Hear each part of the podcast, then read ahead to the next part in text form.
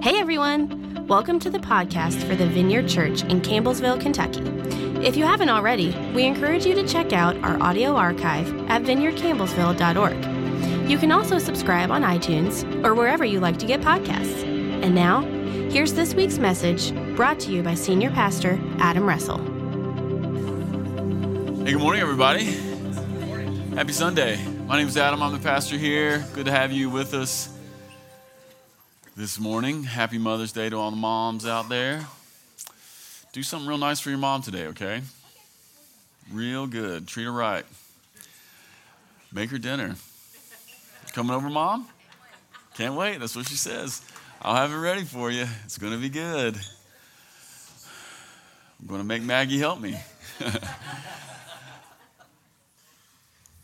All right, hey, the, the, title of today's message is The Higher Mountains. If you want to open up your Bibles to John chapter 14, that'd be great. Uh, we're in this section of the church calendar called Easter Tide. Uh, it is a celebration of Easter. Easter is not one Sunday in the church calendar, it's like a bunch of Sundays, and we're in it. And uh, the passage today is from John chapter 14. I want to read that, and then we'll tell a couple stories and, you know, do the things we do a few verses from John chapter 14. It goes like this Jesus says, If you love me, obey my commandments. And I'll ask the Father, and he'll give you another advocate who will never leave you. He is the Holy Spirit who leads into all truth. The world cannot receive him because it isn't looking for him and doesn't recognize him. But you know him because he lives with you now, and later he'll be in you. No, I will not abandon you as orphans. I will come to you. Soon, the world will no longer see me, but you will see me. Since I live, you also will live. When I am raised to life again, you will know that I am in my Father, and you are in me, and I am in you. That's very key. You might want to underline that. Those who accept my commandments and obey them are the ones who love me. And because they love me, my Father will love them, and I will love them and reveal myself to each of them. So many promises here for us uh, this morning. Uh, before we come back to the text, I, I want to talk to you about mountains for a second. Uh, uh, who here in the room's ever been to the mountains? Anybody here ever been to the mountains? You know, if you're from central Kentucky, uh, you've probably been to Gatlinburg, Redneck Vegas. And if you can escape Gatlinburg, if you can get out of Pigeon Forge, which I recommend, the mountains around it are actually awesome. Have you ever noticed that? They're really great. They're actually, I would even use the word magical. They're called the Blue Ridge Mountains for a reason. All those mountains along eastern Tennessee, western North Carolina, parts of Virginia and West Virginia, there's this very real blue haze that kind of hangs in the mountains and it's just, it's phenomenal. It's 12 months a year. It doesn't matter if it's December or July. It's not seasonal. It's just all the time. And you can go up there and experience it. And if you're really, really like ambitious and you want to go to the top of the mountain, maybe there in East Tennessee, you can get up to about 6,000 feet and it's really worth it. Uh, there's this other little place in Western North Carolina called Grandfather Mountain. Who's ever been to Grandfather Mountain? Anybody ever been? You pay your money? Uh, did you go to the top? Did, but I'm saying, did you climb the ladder things? Let me tell you something about Grandfather Mountain. I cannot believe they let humans do this. There are ladders that hang off the side of the mountain. If you fall off the ladder, they will never find your body. Right? And you'll get up to the top and you'll be close to 6,000 feet. And it's, it's really, it's unbelievable. It's majestic. But how many of you know that the mountains in Gatlinburg are not the tallest mountains in the world?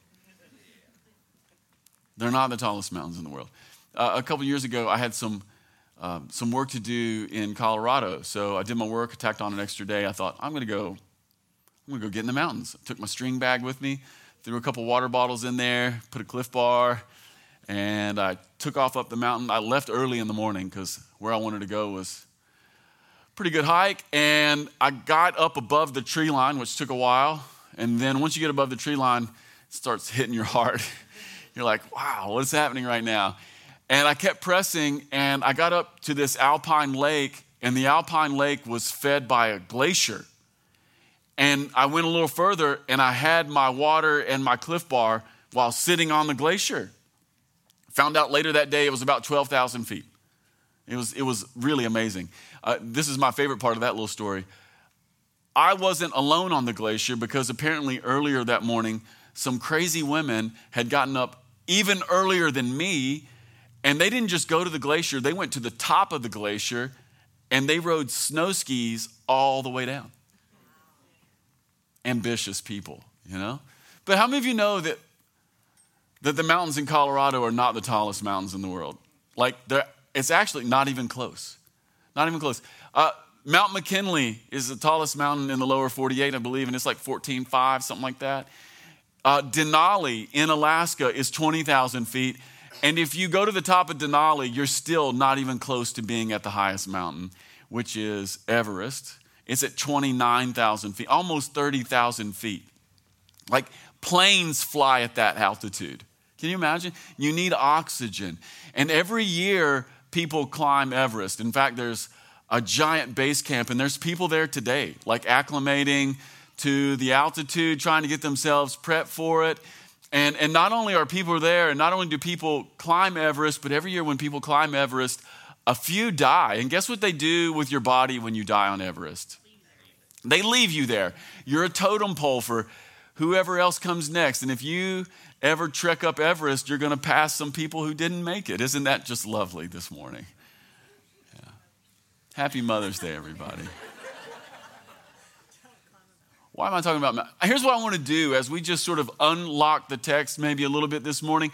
I want you to put in your mind this mental image of a mountain range, and I want you to have in your mind that there are these peaks in the mountain range, some of which are higher than others, if we could maybe say it that way. And the text that we read this morning from Jesus is one of the highest mountains in all of the text. It's one of the highest mountains in the whole Bible. There's so much in here about what Jesus is saying and what is available and the promises that Jesus gives us this morning in John chapter 14.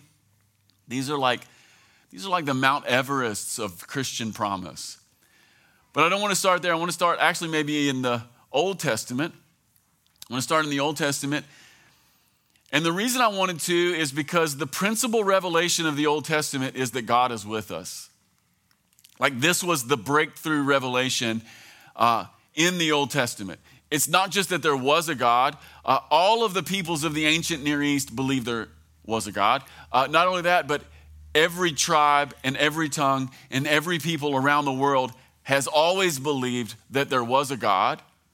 But the breakthrough revelation of the Old Testament is that that God is personal and he's with us. He's not distant. He doesn't live in heaven. He's somehow coming near to us. And you see this in the book of Exodus. One of my favorite moments in Exodus is 33. It goes like this One day, Moses said to the Lord, You've been telling me to take these people up to the promised land, but you haven't told me whom you will send with me. You have told me, I know you by name, and you've told me I will look favorably upon you. If it is true that you look favorably upon me, then let me know your ways so that I may understand you more fully and continue to enjoy your favor. And remember that this nation, it's not mine, it's yours, God. And the Lord replied, I will personally go with you, Moses, and I'll give you rest. By the way, those two things go together always. Rest comes from the presence of God, not from lack of work, it's from it's from the inclusion of God's presence. The Lord says, I will go with you, and everything will be fine with you. And then Moses says, If you don't go with us, don't make us leave this place. This is like the beginning of people realizing there's, it's not just that there is a God, but He's with us. And you see it grow in Isaiah chapter 7. We read this every year at Christmas time. All right, then, says Isaiah, the Lord himself will give you a sign. Here's what the sign is Look, a virgin will conceive a child. She'll give birth to a son, and she'll call him Emmanuel, which means God is with us. It's the fundamental revelation of the Old Testament. Abraham and Sarah, they entertained the angel of the Lord when they heard the pronouncement of their pregnancy in their old age. Remember that moment? Sarah laughs, and the angel says, What are you laughing about, old lady? You're going to have a kid. God was with them. Not only that, but the people of Israel walked out of Egypt with a cloud by day and a fire by night. They had manna in the morning and they had water from the rock. Uh, the, break, the breakthrough revelation was that God was not hidden in heaven. He was not a million miles away. We were not separated in all the ways that you might assume. In fact, God was really near to us. Uh, if you do a really close reading of the book of Exodus, here's what you find at the very beginning and opening chapters of Exodus, God is in heaven. About halfway through the book of Exodus, God is on top of the mountain. And by the time you end the book of Exodus, God is no longer on the mountain, He lives in a tent among His people. The Old Testament message is God is with us. I wanted to start there this morning because it's not the highest mountain. There are other higher mountains. Not only does the Old Testament say that God is with us, but in the coming of Jesus, it was though God came even closer. Uh, God was not just with his people, but in Jesus Christ, God had become a person. This is the central claim of Christianity. It's not just you don't go to hell when you die. The central claim of Christianity is that God is not only with us, he has become one of us. God is not with his people, he's become a person in flesh and blood. God is not just out there somewhere, but God has taken on marrow and he lives as we live. That God, for the sake of love, would leave glory, that he would dress up in frailty so that he could come near to you and he could come near to me. And he would come near to us in ways that we can hardly imagine. And because of this, Christians declare that God knows what it means to be a person. God knows what it means to be a person. God knows what it is to live a life like yours. God knows what it is to live. God knows what it is to grow up. God knows what it is to become older. God knows what it is to experience joy. God knows what it is to laugh. God knows what it is to experience pain. God knows what it is to experience betrayal. God knows what it is to experience disappointment, sickness. God even knows what it is to die. And he knows this not because of his omnis and not because of his all inclusive knowledge, but he knows it because of his own body. God hasn't come to be with his people. The Bible declares at a higher level, God has become a person and he's dwelt among us. God knows these things not as an academic, but as a practitioner. The mountains go higher. And today's text points at one of the highest peaks in Christian doctrine, and it's the doctrine of theosis. Somebody in the room say theosis. It's a weird word. Theosis is the reality that God has taken on flesh in the incarnation. Not only that, but he did so that you and I might put on his divine nature. Theosis is not just that God has become a person, but that by doing so, you and I might participate, as Peter says, in the divine nature. I want to put up a quote from one of the church fathers.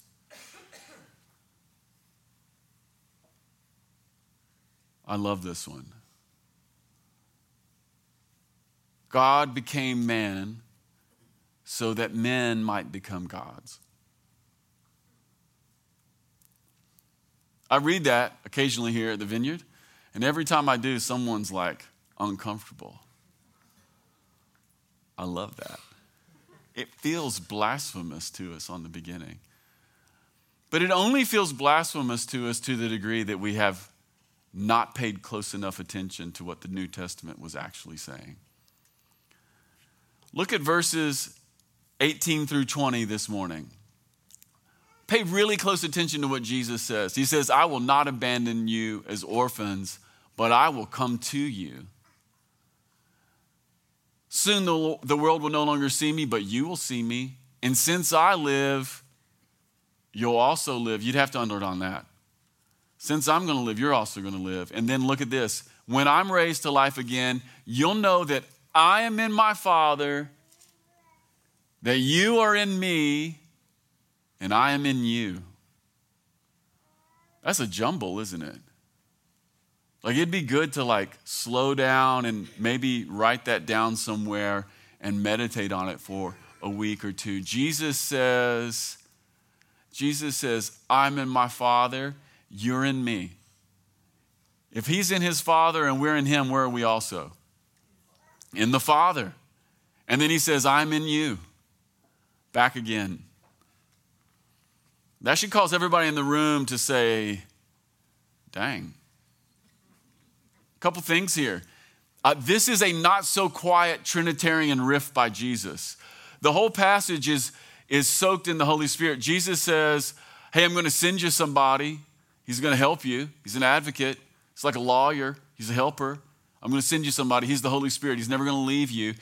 And in this passage where Jesus is talking about the Spirit, he also says this very strange thing that he's in the Father, that we are in him, and that he is in us.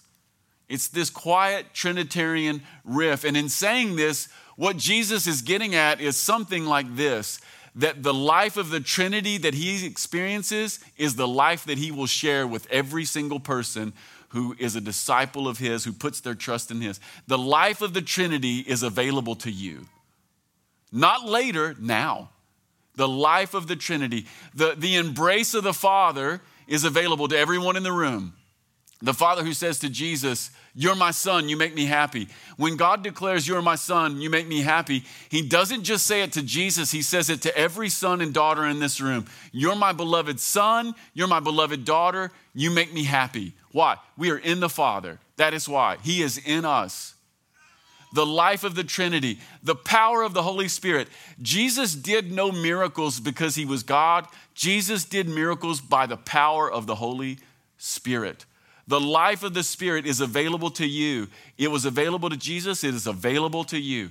Uh, the friendship of Jesus, the instruction of Jesus that the early disciples received, it is available to you. Why? Because Jesus says in John chapter 14 that the life of the Trinity is available to me and to you. We're being included in the dynamic life of Father, Son, and Holy Spirit. I want to give you another church father this morning. St. Maximus the Confessor, here's what he says about theosis it is total participation in Jesus Christ. I love that. Total participation. And I love the idea that Jesus that Jesus is someone we can participate with and inside of and wants to have life inside of us. Uh, this is why Paul writes in Colossians chapter 1, 27, to them, God has chosen to make known among the Gentiles the glorious riches of this mystery, which is Christ with you. No, Christ in you. It's not that lower peak. It's not the Gatlinburg peak of God with you. It is God in you, the hope of glory. It's also why Peter would write in 2 Peter chapter 1 verses 3 or 4, his divine power has given us look at this. Everything we need for godly life not will give you, has given you. His divine power has given us everything we need for godly life through our knowledge of Him who called us by His own glory and goodness. Through these, He has given us His very great and precious promises, so that through them you may participate in the divine nature. Not someday, now. Guys, this is this is the Everest that the Bible is pointing us to. It's not that God would be with you, He is with you. It's better than that. He's in you and you are in Him. And I can hear some of us in the room already this morning. That's great, Adam, but I don't feel the bliss. I don't feel it. I don't feel it. Some of you are thinking, I don't feel like I'm participating in the divine nature. I mean, sometimes I feel a little closer to God during worship, but most of my days are fairly ho hum. Or, or, maybe some of you are thinking, I just want to get through my workday and not hate the people I work with. You know, I want to I want to finish up on a Friday and not want to murder everybody in the office. Talking about the divine nature. What are you talking about? I just want to I want to get along with a few people. Well, I just want to say a couple things about your feelings. Number one, uh, your feelings are liars. my feelings often lie to me, right? Like sometimes my feelings are telling me the truth, but sometimes my feelings are lying to me. And sometimes, sometimes I'm, I'm not a great hang, not because, not because you've like offended me, it's just because I'm low on calories. Sometimes I just need a Snickers, right? Like feelings lie. They lie all the time. You let me, you let me get in a low calorie moment, you might think less of me. I don't know.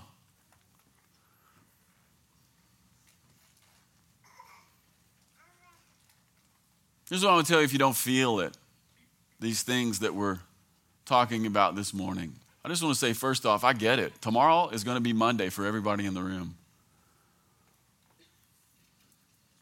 And if I take a melatonin, it's like a double Monday.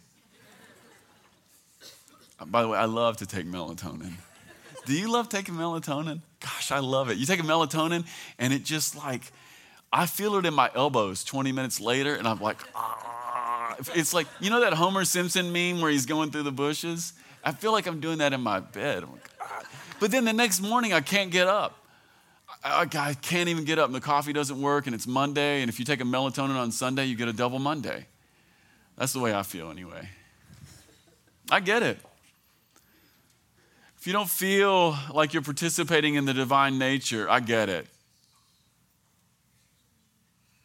I want to give you one little maxim from maybe my favorite podcaster, Rich Roll. This is what Rich Roll says mood follows action. Isn't that right, Chris? Mood follows action. Here's what Rich Roll means by that the right feelings usually follow the right actions. Do the right thing even if you don't feel like it and the feelings come later. By the way, that's, a, that's free marriage advice. You want to stay married? You want to, you want to have the feeling? Just do the right things. The feelings can come back.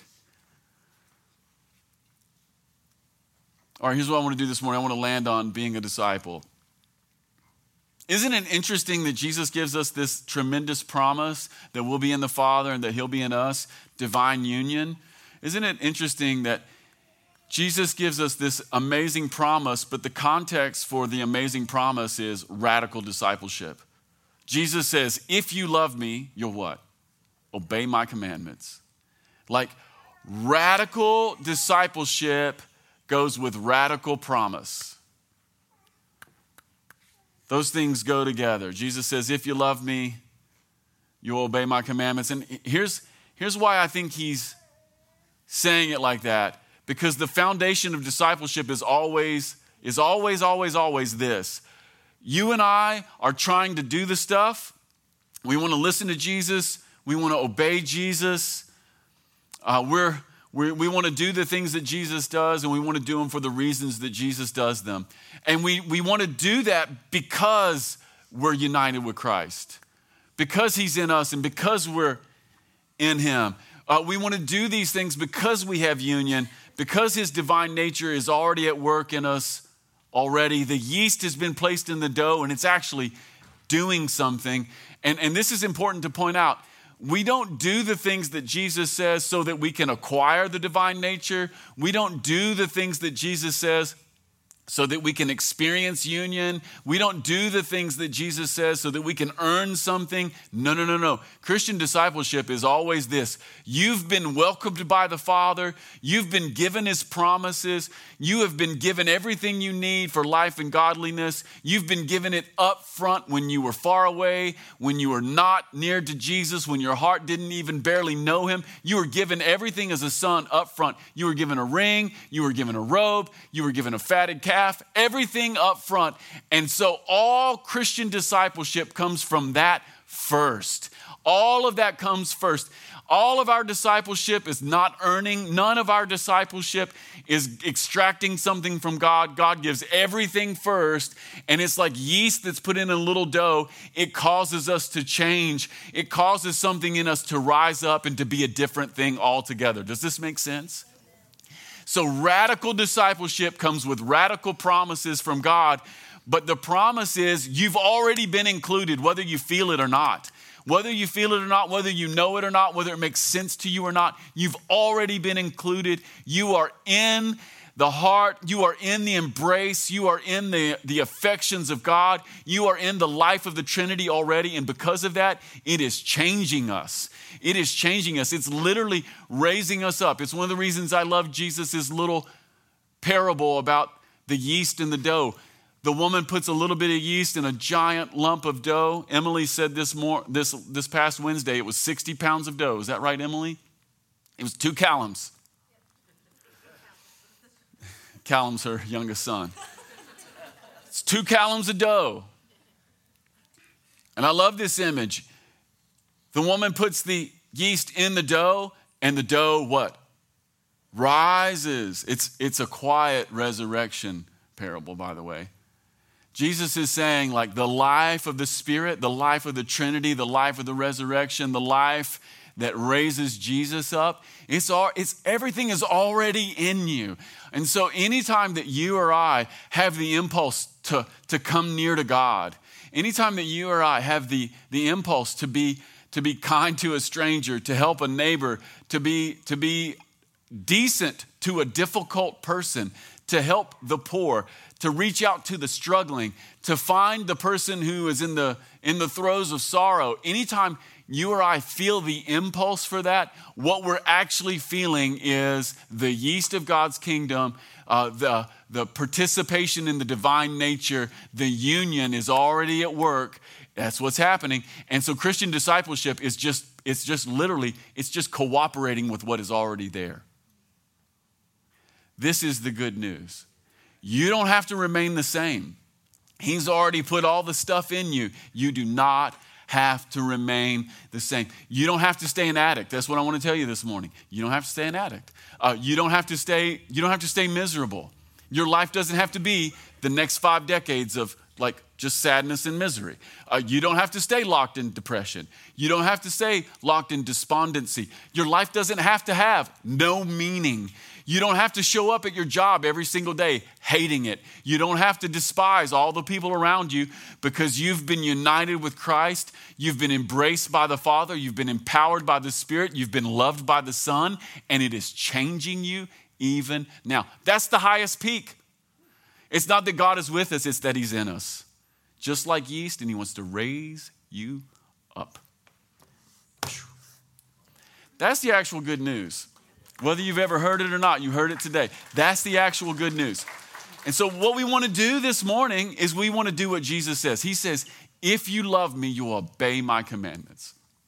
And we're going to obey one this morning. I like to start with very simple things and few of them. we're going to receive communion. And here's why we're going to do it because Jesus said to do it. Jesus said, Remember me. Remember me. So, if you're one of the couples who's going to serve this morning, will you come grab those elements and just take your place around the room? I'd love it if Glenn and Kelly would come up and go ahead and start playing music, Glenn. You don't even have to wait. Thanks again for stopping by the podcast of the Vineyard Church in Campbellsville, Kentucky. If you'd like to keep up with what's happening at the Vineyard, you can follow us on social media. Until next time.